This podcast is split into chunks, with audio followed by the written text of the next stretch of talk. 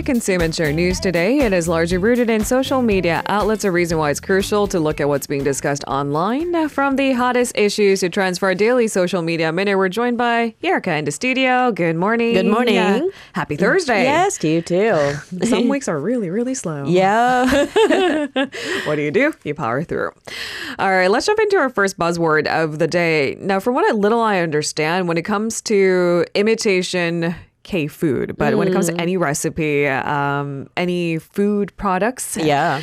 it becomes really difficult to, I think, prove copyright uh, when there are these copycat products uh, overwhelming. Mm-hmm. Which there the are shelves. lots of. And, and it happens in different parts of the world, but what if it unabashedly copies the logo, the design. the design, the recipe, the everything? Yeah. right. So, what seems to be the big problem here? Um, so we're talking about uh, imitated Korean food products made in China. Okay. Actually, and Okay. uh, you know, this is nothing new. Things have.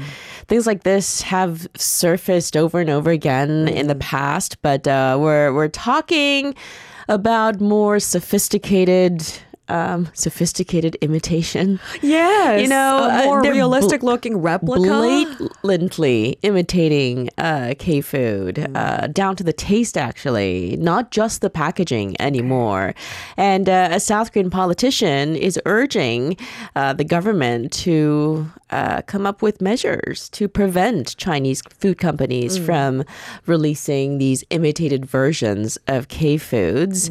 Um, you know, they're they're now putting Korean language on their products as well. So, I mean, this won't fool Korean consumers, obviously, because we can read Korean. But uh, for foreigners, you know, they, they just look at the package and they're like, oh, there's that chicken that, that breathes fire out of its mouth. Is that what the icon looks? Okay. Yeah, yeah, yeah. Character. Okay. Exactly. Uh, and then they're probably going to buy it. They're very. There's a very good chance that uh, Mm. you know the consumer, uh, with an unknowing eye, Right. will be confused. Without questioning whether or not it's the That's one. right. Okay. So, a lawmaker from the People Power Party and a member of the National Assembly's Agriculture, Forestry, Livestock, Food, Marine, and Fisheries Committee Mm. emphasized in a recent press release that Chinese companies are blatantly imitating K food products and uh, Mm. call for the government to formulate countermeasures.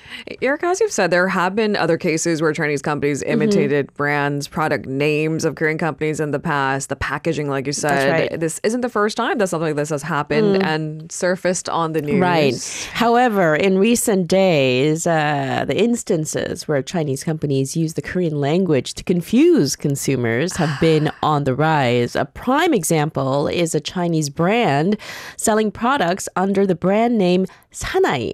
Uh, and uh, this company operates as a Chinese distributor of major uh, Korean food company. Uh, they engage in the sale and distribution of these counterfeit, fake Korean foods, both online and offline, by replicating product designs. As you've said, what is concerning is that they're actually using, again, Korean script Mm-hmm. That's on right. the packaging, which Yeah. won't fool, again, Korean consumers who can read Korean, understand Korean, but not foreigners. Yeah, so imitated products can be mistaken for Korean products.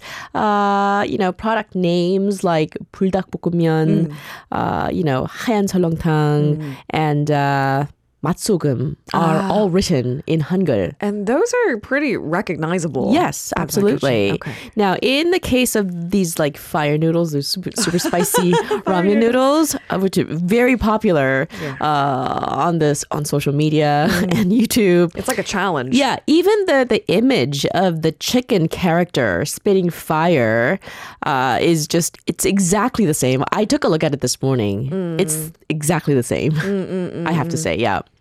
Anyways, uh, back in December of 2021, uh, Korean food companies led by the Korea Food Industry Association, they formed a joint uh, consultative body which aimed at uh, basically eradicating counterfeit K-food products. And this collective, they filed a lawsuit against ah. nine products in a Chinese court.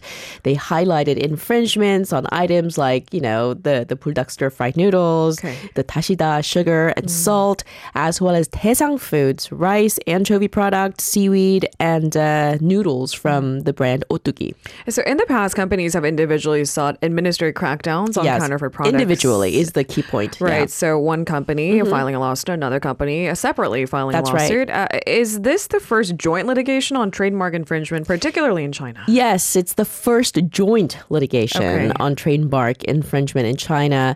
Um, the lawsuit uh, was facilitated through a joint effort between the Korean Intellectual Property Office and the Korea Intellectual Property Protection Agency.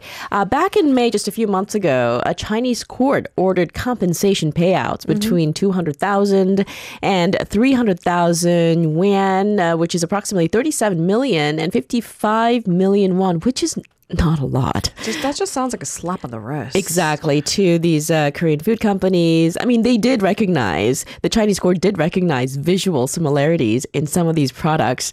Uh, but, anyways, currently each of these companies is going through a second trial after a Chinese company appealed the court ruling. Appeal? Yeah, they appealed. Okay. Yeah. This is why it's such a loss for, you know, the companies because these trials can take years. And it's expensive. Sometimes we forget. Absolutely. And it's strenuous. And what company wants to focus that much Yeah. attention and money and time? You know, these companies spend so much money Right. and time on R and D, Right. and this this is just stealing. Exactly. Yeah. You know, there was a saying that used to say imitation is a form of flattery. It's one thing, uh, but I mean, to unabashedly take the entire idea Mm-hmm. Right. Mm-hmm. and take credit for it, uh, it's a whole different one. The world is watching. I'm just going to say. On to our second buzzword of the day. Over in Sao Paulo, Brazil, they've designated October 23rd Korean Food Day. Yeah, you know what? We've talked about how uh, New York Mm. and Washington D.C. in the United States designating uh, November twenty second Mm. uh, as Kimchi Day, right? And uh, you know, several other cities have designated Hanbok Day as well to Yes, recognize the beautiful uh, Korean traditional, you know, garment. But anyways.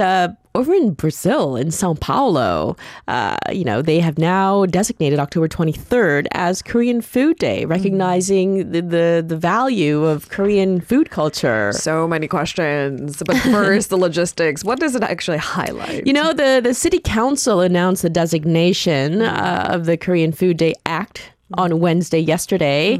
And the new law not only highlights Korean food culture, but it also promises to strengthen the, the ties between the two cultures of South Korea and Brazil. Okay. And uh, the law was proposed and ushered through by the city councilwoman, Sandra Tadeu. Um, according to the Korean Consulate General in Sao Paulo, uh, the announcement uh, is an outcome that was made possible by, uh, you know, after diligent efforts of multiple entities.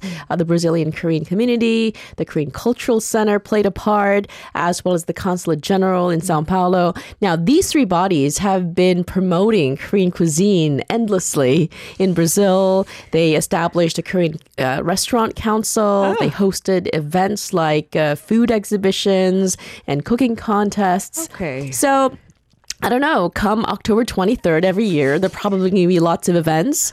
you know, uh, you know, inviting the locals to Right. to try Korean food. try cooking, try Yeah. eating together. And the joys of Korean food a lot of time is to bring people together, right. Mm-hmm. I've been to many, many events where they bring out a large bowl and say, let's mix bibimbap together. Yeah. Have you seen? Yes.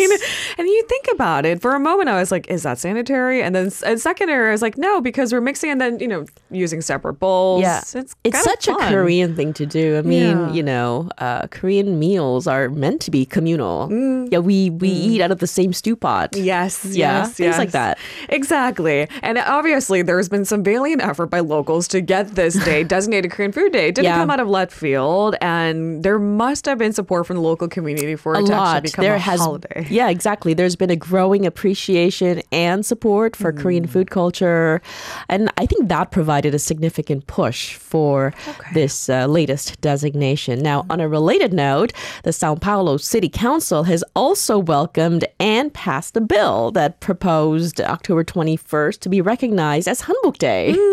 Yeah, so this Hanbok Day is spreading all around the world. Now, the bill is currently waiting the mayor's signature to make it official. The thing is, New York has a lot of Koreans. That's right. So does Washington D.C. Yep. So does the state of California. Yeah. So I got questioning: Does Sao Paulo have I think so. significant Yeah, Koreans? yeah. There's a there's a very large Asian population in Sao Paulo. There you go. Yeah. Some context. it's not as random as it may seem. Right. and on to our final buzzword of the day. Uh, so, when it comes to these court cases, it's about precedents, Mm-hmm. right? Uh, setting an example. The same goes with the IP intellectual property theft story. Um, the same goes with this story as well. A father has been sentenced to six months in prison for neglecting to pay childcare. Well, actually, the sentencing is about to take place, but Okay. uh, this is what the prosecutors have Okay. asked the court. Um, so in Suwon, the prosecution is uh, pushing for a six month prison sentence for Ah, a man who is currently facing trial for neglecting his duties, his uh, duties as a father to Which is pay. against the law. That's right, to pay substantial uh, child support amounting to tens of millions of won. So this father was brought to trial. Uh, he was charged with violating the child support enforcement law and uh, a 2017 divorce agreement. Under this agreement, the man had the obligation to pay 300,000 won. Uh, per month per child. He has uh, several children to his ex wife, but he failed to uphold his uh, financial and parental duties. Uh, and he failed to pay child support even a year after an order by the court. So the his ex wife decided to sue Okay. the, well, her ex husband. To collect uh, the uh, mounting child support fees. Yeah, which amounts to 40 million won, according to the mother. Uh, she had sought other legal remedies in the past. Uh, for example, uh, they managed to secure a cease, uh, you know, the man's deposits uh, through two lawsuits, but the man still failed to pay child support. Again, that's why she decided to sue him back in April. Now, the man whose children um, uh, are either adults or minors, um, the man expressed regret at the trial. He stated, you know, I feel bad for my children. I am sorry for not paying.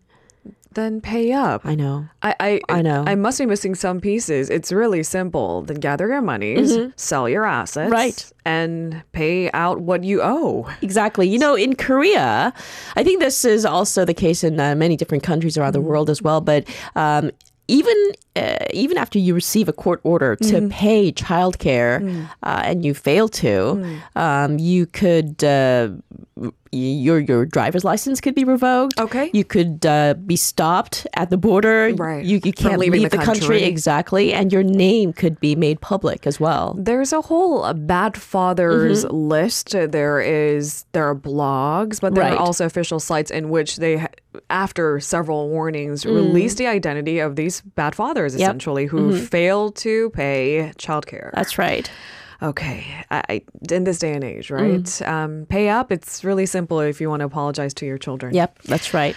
Okay, unfortunately, that's only one example, right? Uh, there's Mm. So many out there. Yeah. Uh, again, it's about precedents. We'll have to wait and see how Whether this man Court- actually gets prison sentence for not paying up. All right, thank you very much, Erica. Pleasure. I'll see you tomorrow. See you tomorrow. If you're listening to our program using the podcast service, just a reminder that we do go live Monday through Friday, 7 a.m. Korea Standard Time. So tune in and help us make the show more informative by giving us your input. See you bright and early on Good Morning Seoul.